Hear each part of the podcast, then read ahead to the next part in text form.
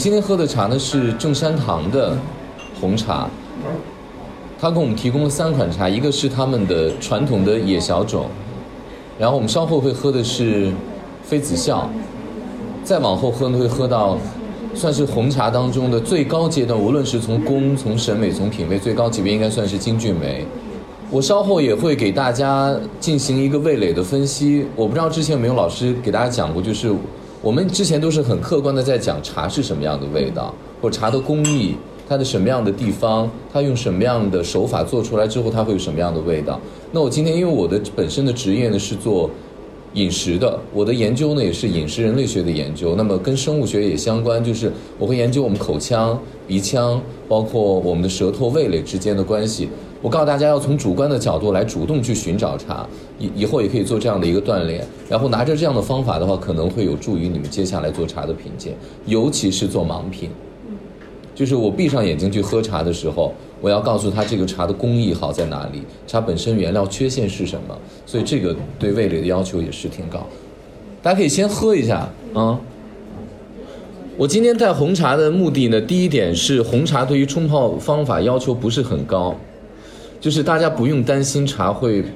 水温低一点、高一点泡坏或者这样的问题，不用担心。另外一个呢，红茶它是一个，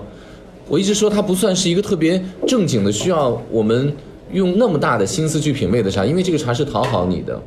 所以它比较容易获得大家的好感。它不像岩茶，岩茶如果你稍不留神，很容易会泡砸，或者说你不能把岩茶最好状态呈现出来。如果是普洱的话，很多人喝普洱是非常迷迷惑的。我昨天晚上在去那个直播带货，我在带临沧的普洱，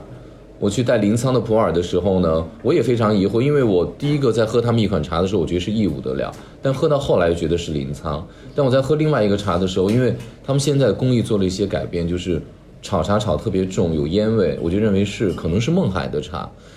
但是有可能是孟海的料跟临沧的料拼的，也有可能是孟海的料拿到临沧做的，也可能是临沧的料到孟海去做的。总之，现在的普洱茶的工艺也会越来越复杂，因为这个厂商它可以做任何地方的茶。嗯，大家可以先感受一下，我们先我们先喝一下这个小种，感受一下。然后我今天主要给大家泡，第一个是这个正山小种，然后另外一个是妃子笑，妃子笑包括金骏眉，都是大概九十年代之后，在正山小种的基础之上，然后桐木关根据茶叶，无论是我选料也好，工艺也罢，做了一些改良，然后呢改成了当下的这种特别受欢迎或者精致化之后的一个茶。所以在传统的几百年的红茶历程当中，他们真的算新人，但是他们后来者居上，他们更精致化了。那么今天我们喝的第一款这个正山小种的野茶，然后大家喝一下之后，大家我我要让大家思考什么是正山，另外什么是小种，另外它什么是野茶，为什么要带野茶来给大家喝？待会儿大家可以带着这个感觉哈，我会我会逐渐的给大家来做一个普及。通常通常呢，通常这个通常这个茶我是不会洗茶，我就直接会喝它，而且我做杯时间是比较久的。嗯，我泡茶呢，我经常会用那种评审的办法，一下焖好几分钟去喝这个茶。那么这个很容易让很多茶漏怯，比如说它有没有可能过分苦涩，然后苦涩在口腔里面化不开，然后包括它工艺上的缺点，它原料选的精不精，都可以在做杯的过程当中，我们发掘它。我今天用的这个器皿呢，跟大家的盖碗不太一样，我用的器皿呢是银窑的黑砂器。对银窑的黑砂器呢，它是这个是两千三百年前的汉代窑口，呃，到现在为止依然在用。它用的是馒头窑，用的馒头用三个七十分钟来做出来。就大家小的时候都家里面有一个熬中药的砂锅嘛，就是那个材料，只是这个在银窑那个大师叶宵的改变之下，让这个银窑的原来的非常民间的东西也是高度精致化了，就是也让它进行了比如说釉料的改良，然后呢，它里面。呃，加了奇特的一些配方，然后它比如说铁的还原啊，等等等等不太一样。那直接的感受是什么？我上次做了一个实验，就是不同的器皿其实对于茶还是有一定的影响的。我们上次做了实验之后，就是我们同时拿三个器皿来烧水，一个是铁壶，一个就咱们用的电壶，就是不锈钢的这种壶，另外一个我们用的就是这种砂器的壶。结果就发现它的温度略高于其他壶将近一度。就大家不要相信这，不要小看这个一度的水温对于茶的影响，尤其是在喝对温度要求极高，比如岩茶，比如说我我足背后的岩茶，就这一度会直接影响当时制茶的时候制茶师对于这个茶工艺以及它本身的这个风土。所以，我我之前说我说不要小看这一度的水温，这一度的水温可能差的是无尽的风土。大家可以先尝一下这个，比铁壶水温煮水还高吗？还要高。我们做了一个测试，对。相当好。他在喝这个正山小种野茶的时候，首先是正山，什么是正山？我可能会在这节课的最后的一部分，会在讲风土的时候，哦，然后讲到这个什么是正山。正山石就指的是桐木关，它是有严格的经纬度的划分的，就是你必须在这个区域之内才能够叫正山，你超出这个区域半米，哪怕就是一个教室的宽度，对不起，你已经算是外山了。为什么山西？跟武夷的这个桐木关，桐木关是紧紧紧挨着的。为什么？就翻过这个山之后，山西就江西的这个茶，它无论是用同样的工艺，找同样的师傅，它依然无法做出正山小种这几百年来特别迷人的这个味道。然后另外一个选的是什么叫小种？小种就长不大，就可能跟桌子一样高的茶，它已经满身胡须都是青苔，因为我们要找一个丛味嘛。丛大家知道是哪个丛吗？有的人会告我，我跟别人曾经争论过，就是到底从应该是哪个从？我我是跟我我我最后也会讲到，我跟这个工艺大师讲过，这是一个从，这是一个从，对吧？还有这个，这也是一个从，大家觉得从应该是哪个从？就是经常我们在喝茶的时候找的，要找一种从味，尤其喝岩茶。喝小种的时候也要找，喝一些古树茶也要找丛味。大家觉得应该是哪个丛？上面的丛吗？下面的木字旁的丛，还是底下一横两个人一横的丛？木字旁的为什么？上次查过是吧？对对对。专门第一节课，嗯，我们专门问过。对，这个是什么？这是灌木的，底下这是乔木的，所以它就是两两个概念。就如果说我本来就是无性繁殖的，你比如说现在非常流行的各种肉桂，肉桂茶，无论是马肉、牛肉、龙肉、虎肉等等等等各种肉，它无论长到多少年，它也只能用上面的这个丛。为什么？因为它是灌木的，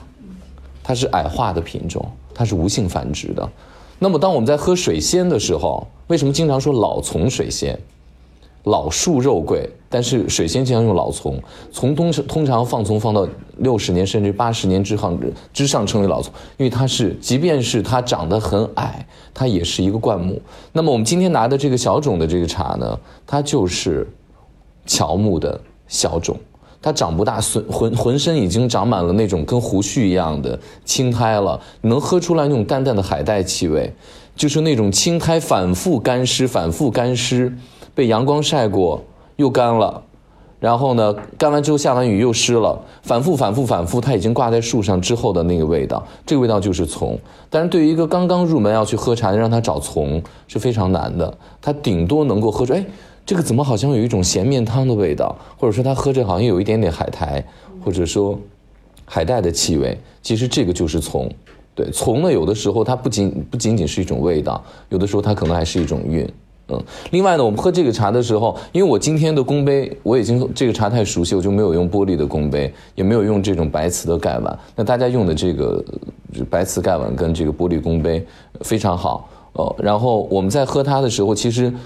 我前两天在看这个白酒的古代的一些个文献的时候，我就发现其实中国的这个审美跟品味啊，是从始至终一直贯穿的。然后我们的祖先写了这么几个字，我专门记在这儿了：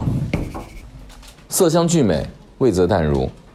就是我们对于颜色跟香气要求挺高的，但是最高品味喝到最后，你会发现哇，味道其实是淡的，它不会很有很很大的抢夺感。它不会肥腻到让你喝完之后，你的口腔需要用水或其他的东西来清口。所以最高级的东西并不是十分讨好你，是你要去寻找它的。所以我今天安排茶的顺序，第一是味道最重的小种，其次是精致化一芽二三叶的妃子笑，到最后可能是雀舌奇腔的金骏眉。然后用这样的几个顺序，往后越喝越淡。如果对于一个新茶客而言呢，他不见得能喝得惯金骏眉的味道，他还觉得说，哇，小种这个茶味道更浓烈一些。这就是为什么市面上很多的正山小种，我就说，你可能喝了一辈子，喝了几十年的正山小种，实际上你喝的都是外山茶。对，因为它可能就是坦阳的、正和的，甚至于从贵州。从广西这些地方收的台地茶，然后收过去之后呢，尽管用了桐木关的传统的正山小种的办法来做，无论是烟熏也罢，或者说用炒红锅的方式，然后来做这个茶，但它依然没有那样的气味。原因是什么？原因它是用灌木的台地茶做的，它并不是在桐木关里面。在那个岩石之间，一个茶种一直长了，可能这个树长了一百年了，才长桌子这么高一点点。然后每年的那个无尽风土的味道，所以我就说风土是非常微妙，非常的，就是它没有太多的言辞，但是它也是诚实的，连半点的假话都说不得。就最后，我我用我们的舌头就可以把这个茶的味道，然后给它分辨出来。所以我们必须有一个非常好的舌头。大家喝完之后可以带着几个问题啊。呃，我为什么选择这个红茶呢？因为红茶也是全世界最早认识中国茶的一个茶了。所有的茶的本身的原料都是绿茶，然后呢，经过了不同的工艺，它可以变成什么样的茶？由于各位同学本来已经都上完这个基础课程到进阶课程，我想我也不用再给大家讲什么叫绿茶，什么叫红茶，什么叫白茶，什么叫黄茶，应该不用讲了吧？这个肯定不用讲了，最基本的冲泡方式大家已经非常的熟悉了，所以我们进阶课程呢。我主要这次要讲的内容就是茶道美学的三段论。